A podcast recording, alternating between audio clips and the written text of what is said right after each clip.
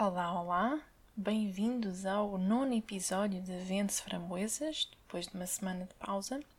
Na verdade, eu na semana passada não fui para a beira da estrada pregoar a framboesa fresquinha.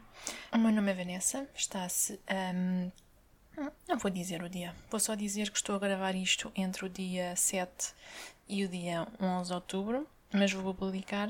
Ai, vou publicar mas vou publicar com data de dia 7 para respeitar o dia da publicação, que é a quarta-feira, porque quarta-feira é que é a feira da framboesa. Já deixámos setembro para trás, o que quer dizer que já queimámos 280 e tal dias deste ano pandémico. Até ao final de setembro foram, eram 274, mais uma semana e picos, prefaz os um, 280 e tal dias. Quer isto dizer maltinha que só temos mais 80 e tais, 90 para vencer dias, aliás, dias, uh, para vencer até ao final do ano. Portanto, se ainda não ganharam o ano, apressem-se, porque o ano está a fechar, a porta está a fechar, os dias estão a diminuir, portanto, a ver se se metem o pezinho ou algo mais assim para se, se safarem. Eu não sei se vocês tiveram esta noção, mas o dia 1 de outubro é um dia, foi um dia cheio de efemérides. Na verdade, é um dia super efemerizado em termos mundiais, eh, não estou a falar em termos eh, pessoais, porque atentem, dia 1 de outubro celebra-se o Dia Mundial da Arquitetura, o Dia Mundial da Música, o Dia Mundial do Vegetarianismo, o Dia Internacional do Idoso, o Dia Internacional do Café e o Dia Nacional da Água, da Aguinha. Portanto, é o dia dos dias, um, 1 de outubro. Isto até devia ser mais uma efeméride a acrescentar a esta lista. Ah, eu tenho o, borda d'água à minha frente, o, o almanac, o verdadeiro almanac. É assim que eu sei que dia é, se é dia de alguma coisa, quantos dias faltam até ao final do ano. Se achavam que eu usava o Google, não, não uso, uso o borda d'água. Uh, e também é assim que eu sei que hum, as mulheres nascidas em outubro possuem uma imaginação propensa à mentira fácil e inconsciente, atraem simpatias pelas suas maneiras amáveis, o senso moral bastante incerto leva-as a, leva a leviandades. A leviandades. Peço perdão. Perfeitas nos seus trabalhos de mãos, mas pouco trabalhadoras, amam o dinheiro e farão tudo por possuí-lo. Têm um caráter incompreensível e, com a idade, tornam-se melancólicas e más. Já os homens são inteligentes, o seu cérebro ativo, apto a formar projetos, dedica-se algumas vezes às ciências ocultas. Amando os prazeres, sabem agradar pelas suas palavras e maneiras simpáticas. Alegres e pândegos na sua mocidade, de uma alegria um tanto grosseira e baixa, a solidão e a idade tornam-os taciturnos. Portanto, percebe-se que há aqui eh, muita sabedoria antiga, não é? Algo bafienta, mas eu ainda assim acho graça a estes repertórios. Acho piada. É só. Também não há muito mais a dizer. Então, porque é que não houve episódio na semana passada?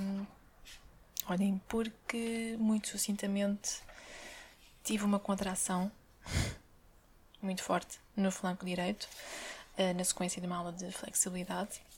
Descobri que tenho um problema a fazer exercício físico, que é hum, eu pura e simplesmente não consigo um, engajar.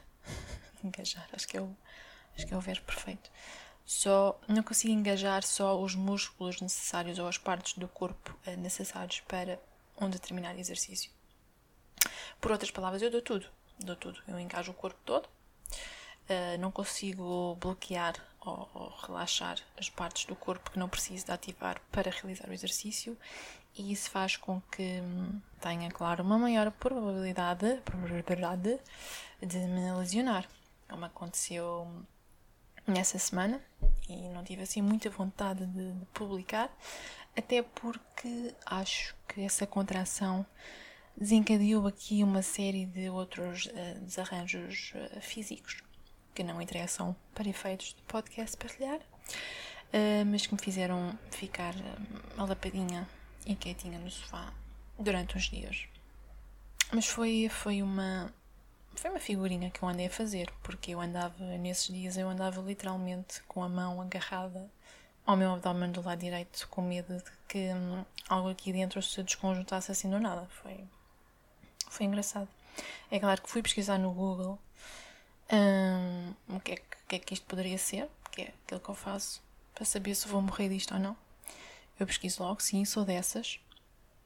E até posso partilhar convosco aquilo que pesquisei para perceberem que se não resultou comigo, também não vai resultar convosco. As minhas pesquisas foram, foram as seguintes: uh, dor abdominal após aula de flexibilidade. Porque após aula de flexibilidade uh, parece uma excelente pista para um diagnóstico preciso pela internet, não é? Também pesquisei dor flanco direito, aula de flexibilidade. Deixei que aqui um sinónimo para abdômen podia resultar não resultou. E ainda pesquisei dor abdominal quando levanto perna direita. Isto porquê? Porque levantar a perna direita era um trigger. Explotava-me a dor de uma maneira pá, excruciante. Então achei que só podia querer dizer alguma coisa. Mas não, não queria dizer nada. Até que fui perguntar, perguntei no, no ginásio e disseram-me que devia fazer mais pilates. Basicamente é isso. É essa a receita, fazer mais pilates. Mas ainda nesta onda de, das dores, um, experimentem o seguinte exercício: experimentem escrever dor no vosso motor de busca eh, predileto e vejam só que sugestões vos aparece com preenchimento automático. Vejam se vos aparece aquilo que me aparece a mim, que é uma categoria poética de, de dores, que são as dores que irradiam para outras partes do corpo. Por exemplo, dor no ombro esquerdo que irradia para o braço, ou dor na virilha esquerda que irradia para a perna. Adoro. São estas as dores poéticas dos nossos dias. Ora, esta semana ficámos a conhecer os laureados com o Nobel de 2020. Sim, eu disse Nobel, como se fosse papel. Não é Nobel, se eu os digo Nobels. O da Química foi entregue a dois cientistas por terem desenvolvido um processo que permite que o nosso ADN seja alterado com extrema precisão, o que é fixe, muito fixe, se bem que assustador ao mesmo tempo, não é? O da Física foi entregue a três cientistas por avançarem o conhecimento da humanidade no que diz respeito aos buracos negros, esse objeto exótico do universo. O da Medicina foi para três cientistas também, pela sua descoberta do novo vírus, o vírus da hepatite C. O da literatura foi para Louise Gluck, assim no, no soluço, uma poeta norte-americana, das raras poetas até a ganhar o Nobel da, da Literatura, que normalmente permeia romancistas. O da Paz foi para o Programa Alimentar Mundial, que é um instrumento das Nações Unidas para combater a fome em regiões assoladas pela guerra. Imaginem só que este programa ajudou quase 100 milhões de pessoas em 88 países só no ano passado. E por último, da economia, ainda não se sabe, pelo que não há, não há nobilidade nessa matéria.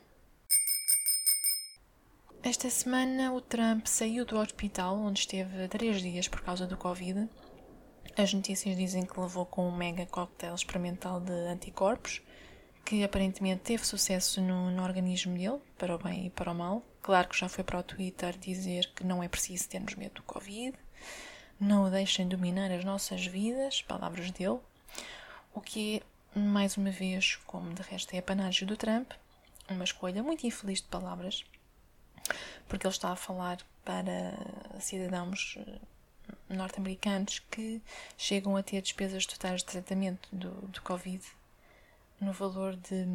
Algumas chegam até aos 400 mil dólares, uma coisa absurda. No Texas chegaram a cobrar 6.408 dólares por um teste, um simples teste rápido num, num drive-thru.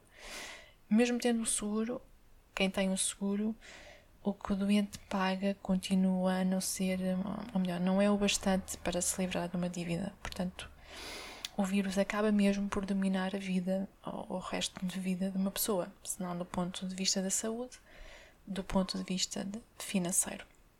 li estes dados num artigo do New York Times, onde também diz que o custo médio de uma hospitalização por causa do Covid para um doente com mais de 60 anos é de 31 mil dólares e 575, já com o seguro. Isto é tudo somadinho. Um, e ainda por cima o Trump está a fazer tudo por tudo para que a cobertura dos seguros não cubra tudo. Um, e isso está a fazer com que, que ele esteja a perder estes eleitores que têm mais de 60 anos, que são um grupo grande, são um, um, um grande grupo que ele ganhou há 4 anos, mas que agora as sondagens mostram que estão a tender para o Joe Biden, o que é ótimo. Hoje vou já ficar por aqui. Eu sei, eu sei que isto se abre sempre a pouco, mas é essa a natureza deste podcast, por isso não venham ao engano. Deixo-vos só com uma curiosidade que eu encontrei, um, encontrei, apanhei este fim de semana a ver um filme. Eu não sei se vocês já alguma vez se perguntaram, eu pelo menos já, porque é que há carros que apitam assim do nada e, e nem sequer estão a ser assaltados? Mesmo durante a noite, como é que um carro começa a apitar e, nem, e não, não se vê ninguém sobressaltado? Nunca se perguntaram isso. Pois eu já percebi porquê. Eu já percebi porque é que ninguém se sobressalta. Há uma razão, pelo menos uma, uma possível razão, que são os cães. Os cães roçam-se à grande nos carros e lambem e saltam com as patas para cima do capô. Eu não fazia ideia até ver uma cena dessas no filme. E isto também pode explicar uh, certos riscos uh, que aparecem nos carros. Pronto, é só isto, é tudo e é só ao mesmo tempo. Espero que tenham gostado. Até para a semana e beijinhos à mãe. Tá, tá!